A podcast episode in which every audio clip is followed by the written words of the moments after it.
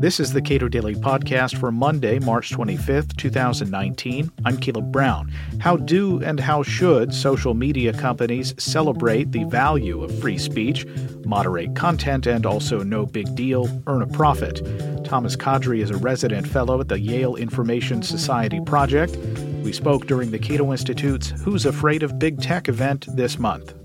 I gotta say, it seems like an impossible task for uh, social media platforms to sufficiently uh, respect the right of free speech. I mean, it's not really a right of free speech on these online platforms, these are private platforms, but at least uh, celebrate that value truly and deeply, while at the same time creating a positive experience for users from which these companies derive massive revenue. Can you thread that needle? well, I try and I try and thread it in my work in, in, some context, but I, I totally agree that you know in some ways it, it really is this Sisyphean task that they that they have where you know if they take up, you know, take down too much content, they get slammed on one side, and then if they leave up too much, then they get slammed on the other side. Um, and it is true that just the scale of moderation that they need to do presents unique challenges that we just haven't seen in any other any other context really.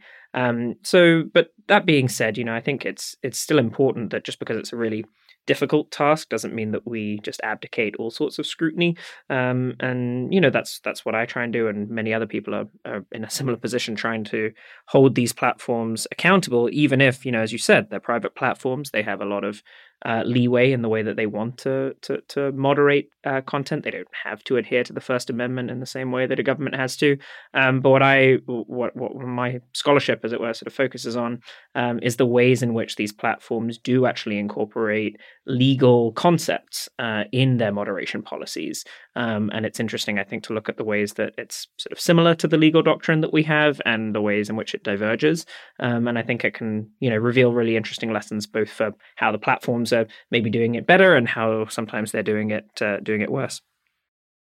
Right, because the, you know these platforms, their job is to sort of be an honest tradesman with all, all of across all of their users, and they can't possibly make all of them happy with uh, respect to taking this down and leaving this up and saying this person violated our terms of ser- service and this person uh, did not. Is is it important, even in your view, for these firms to try to celebrate free speech? Yeah, it's absolutely essential. I think for them to, um, you know, I mean, we can certainly quibble with with what free speech should mean online, whether it should be part and parcel exactly the same as what we think of in the offline context. And I think that there are some good reasons why maybe um, slightly different norms should govern or different rules should should govern.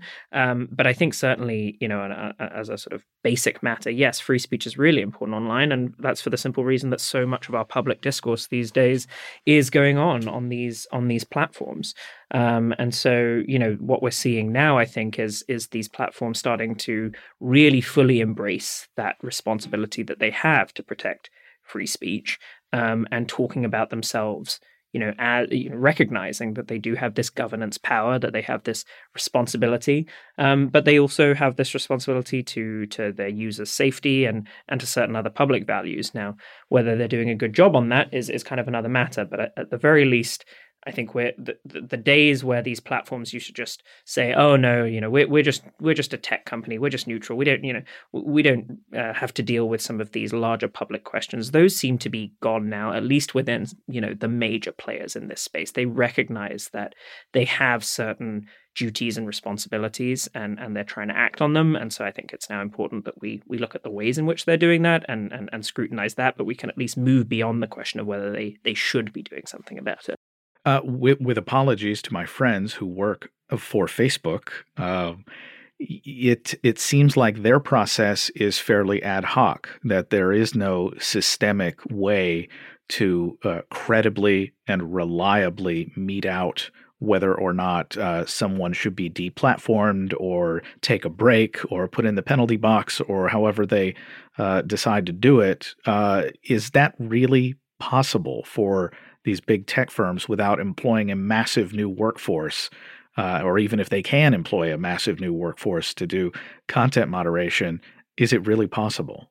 Yeah, so so I think hiring more people is is going to be a big part of this uh, of, of, trying to solve for some of these these problems. I, I don't buy it when you know one of the the refrains that we often hear is oh well just the the scale of content is so huge and they would need to hire so many people to be able to do this well. And my response for the most part there is well yes then they should hire more people. Um, and there are certain types of review here that just aren't going to lend themselves well to automated detection um, and for that, you actually need human review and you need some more nuanced analysis. And if having more people trained in being able to do that is is is what needs to happen, then then I think that that's what needs to happen. Um, but it but it doesn't need to be the only way that we go about this process. I mean, one thing that I've uh, I've started you know looking into into in more depth are some of these oversight regimes that are being proposed now. So Facebook has its uh, Supreme Court that it's thinking about creating or that it's pledged to create um, within within this year, uh, and and you know that is another way to bring some transparency and accountability, if it's done right, that is, um, to this process that it relies obviously still on, on human content moderation uh, and and will require them to hire some people but just by bringing some transparency to the process we can actually hopefully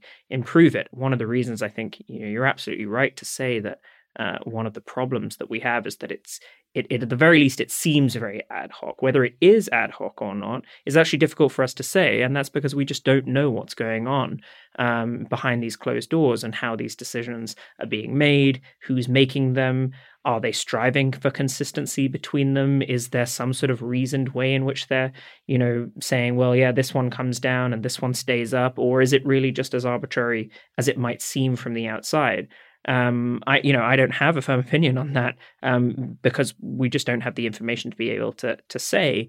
But through some of these new um, governance regimes and these institutions that they are uh, that they are kind of creating, um, we might hope to to at least have a little more of uh, of a window into seeing um, how these decisions are being made, and then we can hold them accountable through that.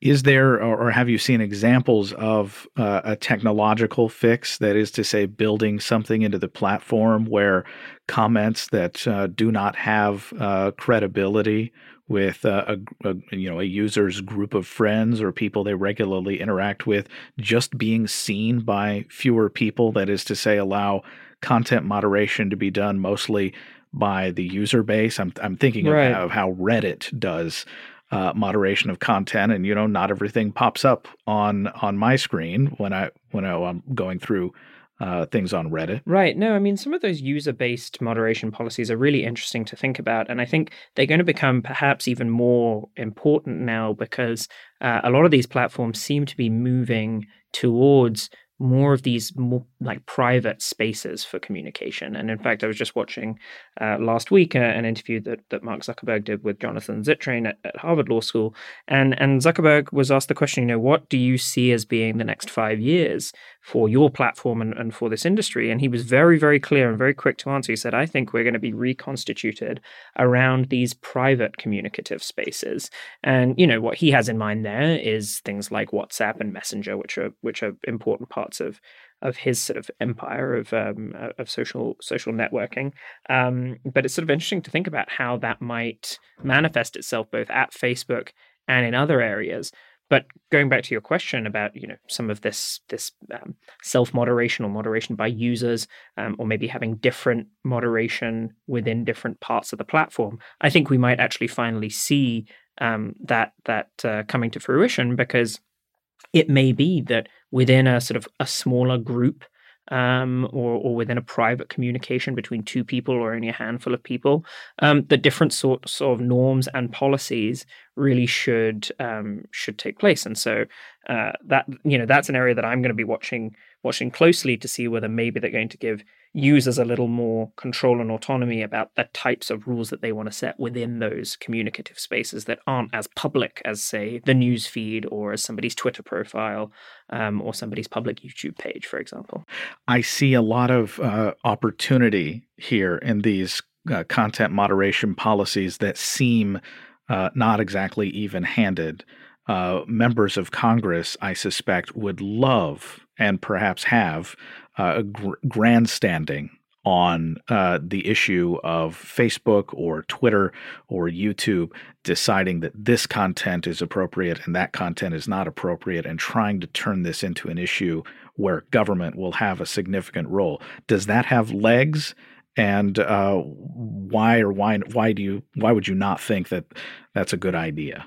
Yeah, I mean, so what we've seen recently certainly is is a lot of um, you know soapbox standing from from particularly people uh, on the more conservative side of the aisle saying that these social media platforms are discriminating. And from what I've picked up on from the kind of the the, the response um, to that is that it, that just it, it doesn't bear out in in in sort of actuality, and people really seem to not be buying that now there are a lot of people who I'm sure are hearing these these kind of speeches that are being made about that, and and they are accepting it or they're believing it. Um, but I think that you know when it comes down to it, whether that sort of rhetoric is going to is, is going to really take hold, I'm I'm kind of skeptical of that. And so I you know I think it'll be a, a nice way to maybe rally um, some of the some of the base um, uh, on those issues. But I I, I kind of don't think that that's going to have a lasting power. I think that um, for the most part, these platforms they certainly make all sorts of mistakes. Nobody, I think, is disputing that. Even the platforms accept that.